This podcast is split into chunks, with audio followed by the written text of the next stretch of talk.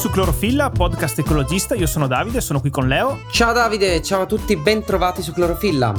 E sono qui con il noto neurologo e nutrizionista, giusto? Andrea Grieco. È pazzesco, l'indicizzazione è spietata. È spietatissima, ma tra l'altro sto cercando in tutti i modi di combattere con l'indicizzazione, ma è assurdo, è veramente, ha comprato tutto con l'Andrea Grieco, tutto, ogni spazio. Ciao Andrea. Ma come? Io volevo parlare di neurologia e nutrizione, cosa parliamo stasera Davide? Ma forse no, la nutrizione ci entra, quindi. Oh, questo vuol dire adattarsi, questa è resilienza e adattamento. Insomma, mettiamo un attimino le cose in ordine. Siamo qui con il buon Andrea Grieco, divulgatore, attivista, insomma, sui temi della sostenibilità, e grazie mille Andrea di essere qui con noi. Grazie mille a voi per avermi invitato. Allora facevo questo intro perché insomma avevo segnalato a Leo e faccio guarda che la prossima volta viene a trovarci Andrea Grieco, mi fa ma neurologo e nutrizionista? No, ma per carità, magari proprio. Un neurologo e nutrizionista può anche interessarsi di sostenibilità, magari il tuo alter ego Andrea si interessa anche di questi temi e noi non lo sappiamo, però diciamo che tu ne fai il tuo cavallo di battaglia, anzi il tuo piatto forte, visto che è nutrizione, no? Direi che da questo momento in poi non parlo con Leo, va bene? No, oddio, è il lunedì, sono antipatico per quello. No, caro Andrea, insomma sì, ti abbiamo qui per chiacchierare un po' di punto dei temi che ti stanno a cuore e ci stanno a cuore, insomma volevo approfittarne anche perché insomma ci sono diverse tematiche che sono particolarmente d'attualità e mi faceva piacere affrontarle insieme a te. Un altro piccolo retroscena è che abbiamo rimandato questa registrazione insomma perché hai avuto degli impegni legati insomma alla prossima COP, quindi volevo chiederti se potevi già svelarci qualcosa o perlomeno insomma se volevi darci un po' il tuo punto di vista e cosa ti aspetti da questa nuova COP che sta per arrivare. Allora abbiamo rimandato per impegni, ma in realtà chi lo ascolterà dirà ecco il solito Andrea che rimanda perché si fa sopraffare dagli impegni e quant'altro, ed è vero, perché in realtà poi quello che faccio poi ne parliamo assieme, però in realtà quello che faccio è diventato un lavoro, ma nasce proprio come una missione di vita e continua ad essere tuttora una missione di vita oltre che un lavoro. Rispetto alla COP ovviamente non posso sbilanciarmi più di tanto, più di quello che già sto facendo in realtà, però la COP 28 sarà a Dubai. Ecco, il presidente della COP è uno dei massimi lobbisti del petrolio.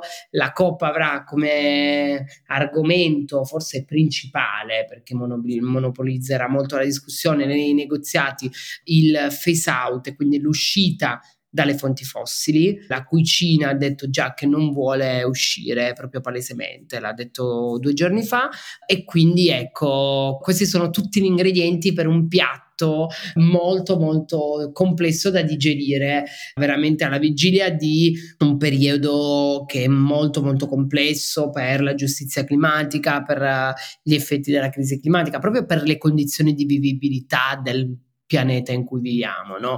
Cioè è tutto molto difficile ed è tutto aggravato proprio dall'inazione anche, se vogliamo, dei paesi e della politica. Beh, visto che stiamo già parlando della COP, volevo chiederti un antefatto. Questa decisione così forte di portare la COP nella tana del lupo, cioè a Dubai, che è il simbolo stesso della non sostenibilità, e farla davanti a queste personalità così legate al mondo del fossile, come si concilia con il tema principale che è il phase out?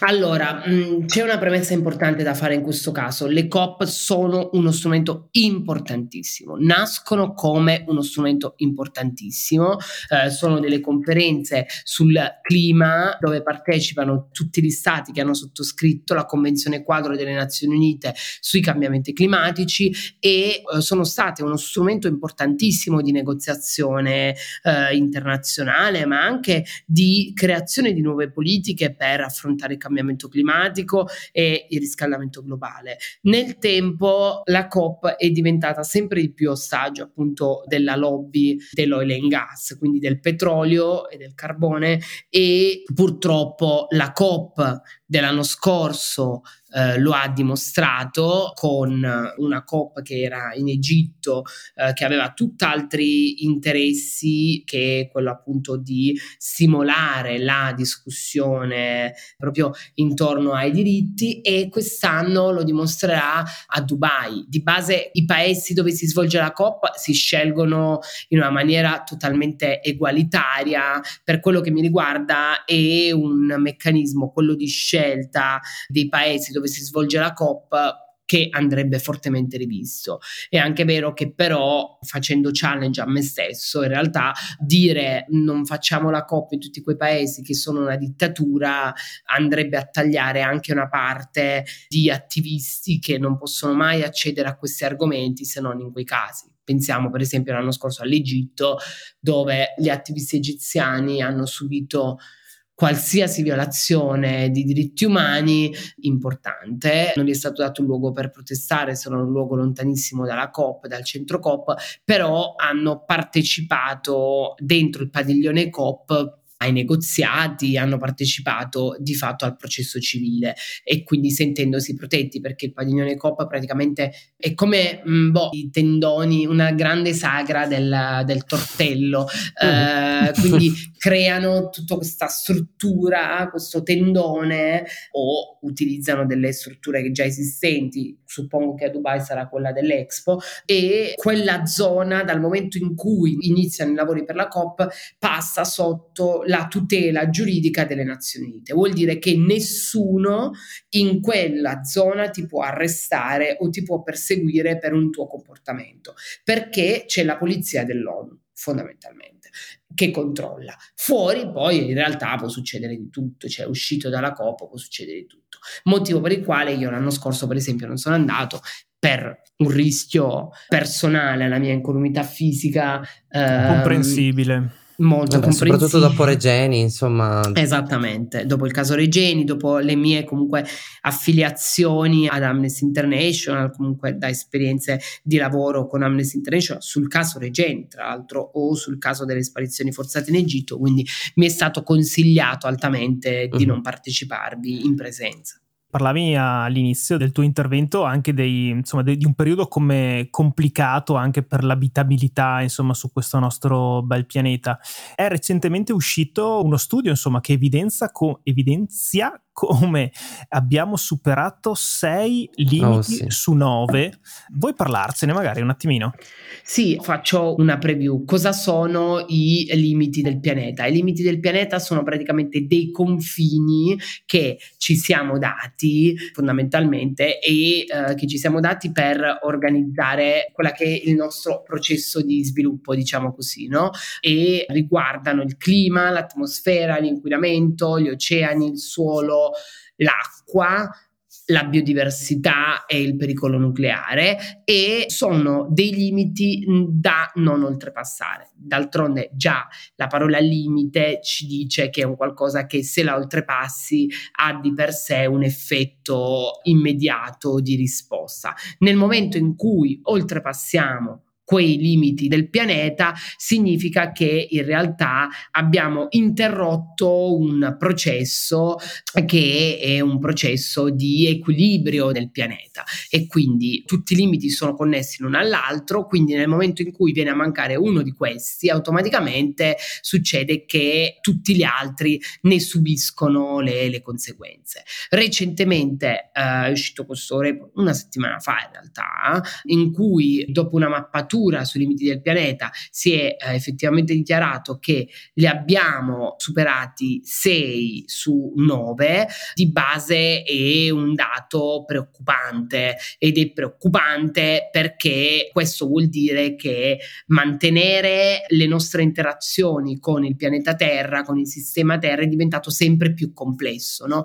E quindi stiamo continuando con le nostre attività umane, quindi del vivente umano, ad innescare dei cambiamenti che sono dei cambiamenti senza una via di ritorno, cioè quindi a sovrasfruttare le fonti della terra e soprattutto a di conseguenza diminuire quella che è la capacità della terra anche di sostenere quelle che sono le civiltà o di sostenere quello che è il vivente non umano, no? Quindi tutta la biodiversità. Quindi questo studio, tra l'altro, è il terzo aggiornamento da quando questi limiti planetari sono stati creati, che è stato nel 2009, e appunto per la prima volta si sono affrontati proprio lo stato reale attuale del nostro pianeta. Fondamentalmente che cosa ci dice questo studio, cioè questo aggiornamento? È come una fotografia di un paziente che non sta bene, quindi mentre noi aumentiamo la nostra pressione, il nostro gioco sul pianeta Terra,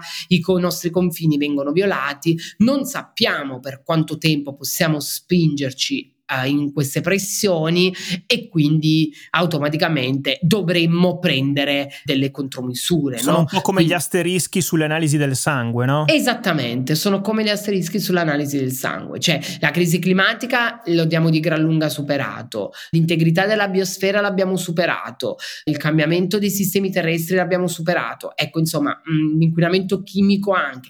Sono tutti dei sentori d'allarme che ci dicono che non stiamo assolutamente facendo quello che ci eravamo prefissati di fare, anche con per esempio l'accordo di Parigi, vari ed eventuali. Quindi stiamo arrancando in questa strada che comunque non vuole cambiare il modello produttivo. Alla base di tutto è quello, cambiare il modello di consumo, cambiare il modello con cui approcciamo al consumo dei beni e o dei servizi.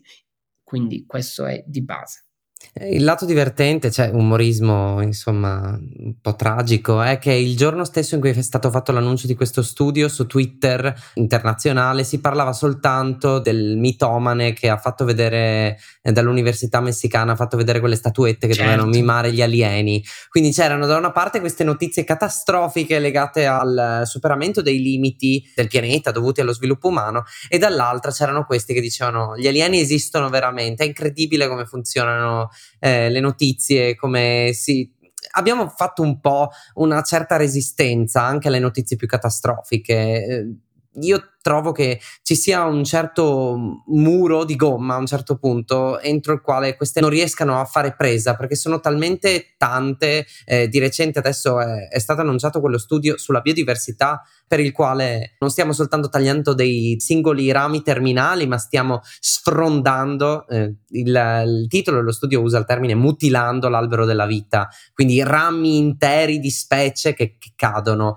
Esatto. Se non sbaglio uno dei limiti dello sviluppo segnalato è proprio quello della biodiversità, quindi... assolutamente cioè sì, poi in realtà da sempre c'è questo tema proprio sulla biodiversità e proprio definire che cos'è la biodiversità, no? Definire quanto è importante la biodiversità, e la biodiversità è tutto quello che ci circonda e la biodiversità è un processo, è un insieme di elementi che sono fondamentali al nostro sviluppo. Senza quegli elementi effettivamente non possiamo continuare a svilupparci, non possiamo continuare a lasciare immutato quello che è l'equilibrio del pianeta, cioè sono tutti elementi che appunto a cascata cadono l'uno sull'altro, se ne manca uno appunto cade tutto il sistema completamente. A proposito di limiti, insomma, e di obiettivi, c'è anche l'agenda 2030 che recentemente, insomma, ha visto una fotografia di quelli che sono gli obiettivi, di come siamo in relazione a questi traguardi che ci siamo imposti di raggiungere in occasione del 2030 a partire dal 2015, se non sbaglio. Quindi sono 15 anni, quest'anno siamo al 7.º, 8.º anno, quindi siamo più o meno a metà strada. Anche lì puoi dirci un pochino a che punto siamo del percorso?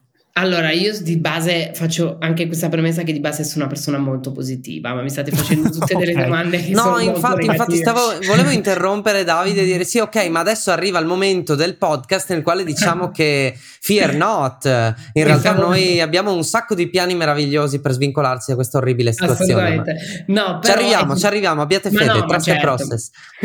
No, ma effettivamente allora l'agenda 2030 è un piano bellissimo, è un manifesto alla popolazione, che non vuole lasciare indietro veramente nessuno, ed è fondamentale come approccio, perché è un approccio multisettoriale, un approccio diverso da tutti gli altri approcci che hanno creato le Nazioni Unite, perché viene proprio dal basso, cioè considera tutto, considera tutti e tutte, viene dalle comunità, viene dalle diversità, viene dall'attivismo, e sono appunto 17 obiettivi per uno sviluppo al 2030.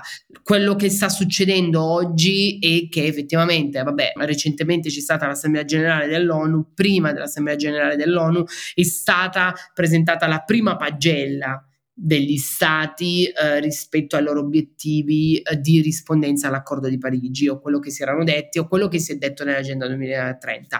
Il risultato è ovviamente molto negativo, ma per una serie di vicissitudini, a parte l'assenza di un obbligo per gli stati, ma solo di un impegno politico, il che fa veramente molto da deterrente. Questo è, secondo me, il primo ostacolo che dobbiamo oltrepassare. Utilizzare le dichiarazioni politiche non ha più senso in seno alle Nazioni Unite, in seno al Consiglio di Sicurezza, non ha senso. Ha senso obbligare gli stati, i paesi membri, che hanno deciso volontariamente di far parte di quell'organizzazione di stati, di assumersi le proprie responsabilità. Assumersi le proprie responsabilità significa che ti danno un obbligo di fare un qualcosa. L'agenda 2030 ad oggi vede che solo il 15% degli obiettivi è prossima al raggiungimento, che vuol dire questo che effettivamente gli altri obiettivi arrancano veramente tanto, ma per una serie di cose, per appunto oltre lo sviluppo costante di quei paesi che non si definiscono paesi ormai sviluppati, ma che continuano a definirsi come paesi in via di sviluppo, vediamo per esempio la Cina, e tutti gli altri problemi che sono stati causati poi dalla pandemia, da una pandemia che ha completamente azzerato quelli che erano tanti sforzi che abbiamo fatto dal punto di vista sanitario a livello internazionale, e da una invasione ingiusta che è stata quella della Russia nei confronti dello Stato indipendente dell'Ucraina. Quindi effettivamente anche i conflitti, oltre al conflitto russo, pensiamo per esempio negli ultimi giorni anche al conflitto del Nagorno-Karabakh, cioè ecco, sono tutti conflitti che di fatto pesano sul bilancio poi ultimo delle Nazioni Unite e dell'Agenda 2030, e fanno sì che tanti aspetti non vengano portati a termine. Certamente ogni paese ha un grande potere che, a parte essere quello di impegnarsi in prima persona, ma riconoscere i bisogni delle persone, dei propri cittadini, essere in grado di soddisfarli, oppure ascoltare quelle che sono le voci delle persone che chiedono questa giustizia, che chiedono di essere ascoltate e che i loro bisogni siano soddisfatti. Ok, no, in effetti rispetto a quello che dicevi, però anche in merito ai pochi obiettivi dell'Agenda 2030 che vengono raggiunti, il mio timore è anche il fatto che, sì, come dici tu, l'Agenda 2030 è un manifesto per un futuro più luminoso e dà la speranza di venirne fuori, ma molti di questi obiettivi riguardano in parte la crisi climatica, cioè riguardano l'avanzamento della nostra società in generale, ma alla fine combattere la crisi climatica è limitato a un obiettivo solo. Ci sono molti obiettivi che sono ugualmente importanti e che sono obiettivi sociali, che però non sono così strettamente legati alla nostra sopravvivenza come specie. Quindi questo mi preoccupa un poco, anche perché molto spesso, cioè insomma lentamente, perché correre non ci piace, però vedo che la società sta cambiando lentamente, gli obiettivi sociali vengono lentamente aggiornati e superati, penso alla parità di genere per esempio. Esattamente. Però sì, è fantastico, però non è una minaccia alla nostra sopravvivenza. No, assolutamente, sono assolutamente d'accordo. L'Agenda 2030 è speciale anche proprio per questo, perché non parla solo di clima, ma parla anche di diritti umani e diritti sociali. È vero è che la strada, se pensiamo comunque al 2015 e all'approccio nel 2015 ad alcune tematiche, vediamo appunto quella di genere, della disuguaglianza di genere, anche banalmente la diversa retribuzione lavorativa, tra uomo e donna, ecco appunto quello su cui abbiamo fatto grandi passi avanti. Se c'è una cosa che per esempio mi inquieta, di cui si parla pochissimo, è la povertà digitale, che comunque nonostante tutto, compresa anche appunto negli obiettivi di sviluppo sostenibile come nel rango delle disuguaglianze o delle città sostenibili, che comunque sta generando ulteriori disuguaglianze, che comunque non avvicina le persone, perché ci sono ancora interi paesi che non hanno accesso a delle risorse, non hanno accesso al digitale, non hanno accesso ad internet, non hanno accesso a tantissime risorse, e questo è un grave danno anche per uguaglianza, ed è anche difficile da accettare da parte nostra, che viviamo da quest'altra parte del mondo più privilegiata, onestamente. Beh, spaziando insomma un pochino tra i vari obiettivi, c'è anche l'obiettivo 8, che è quello di un lavoro dignitoso, no? E crescita economica, insomma facendoci un gancio un pochino forzato, però ecco, ero felice di averti qui, anche perché una delle cose che mi aveva colpito di te è che insomma eri tra le voci presenti in un famoso ormai articolo di Internazionale, dove si parlava di queste nuove generazioni e del loro rapporto con il posto di lavoro. È un tema che abbiamo trattato spesso qui su Clorofilla, ma avendoti qui non posso che non coinvolgerti su quella che era la tua esperienza lavorativa e sulle scelte che hai fatto. Ma guarda, recentissimamente ho detto di no anche ad un'altra, cioè questa è in maniera un po' più leggera, ma ho detto di no ad una collaborazione da divulgatore, letteralmente, in realtà da moderatore per un evento che è sponsorizzato da uno dei più grandi inquinatori, che è italiano, che è Eni, e sono molto felice di aver detto no, perché ho dei principi che vorrei non passassero in secondo piano per nessuna ragione al mondo. Quello della scelta dal punto di vista del lavoro è una scelta importante, è stata una scelta importante per me. Parto dal principio, partendo da un presupposto: gran parte delle nostre giornate è occupata dal lavoro che facciamo. Per questo è importante fare, come ci dicono sempre, fare il lavoro che ti rispetti, il lavoro che ti piace. Ma a parte questo, è giusto anche convogliare tutte quelle che sono le energie verso quello che ci piace fare, verso quello che ne vale la pena, no?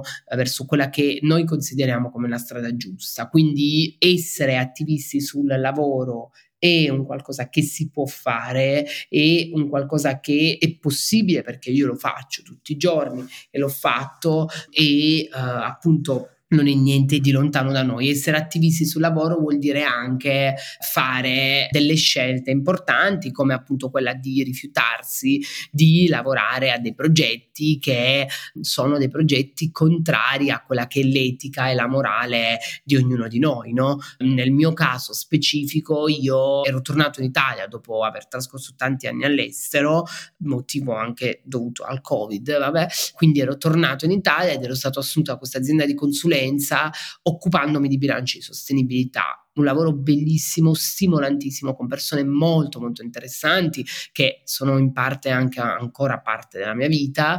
Avevo un contratto di lavoro a tempo indeterminato, ma un giorno mi è stato chiesto di lavorare ad una strategia green per sempre il gigante nella stanza, l'azienda petrolifera maggiore italiana, e a quel punto mi sono opposto, ho esercitato un mio diritto sacrosanto, dicendo che non rispondeva proprio a quelle che erano le mie aspirazioni, anche quello che si stava facendo con quel lavoro. Ma la risposta che ho ottenuto è stata che era un qualcosa da fare, che bisognava fare a tutti i costi, e quindi di lì poi ho deciso di licenziarmi subito praticamente, e mi sono licenziato proprio per questo motivo, cioè questo è stato un motivo scatenante. Quindi quello che voglio dire è che come dipendenti, così come soggetti, no? Parte di un paese, parte di una comunità, abbiamo un potere enorme, abbiamo un'influenza sulle aziende che è enorme,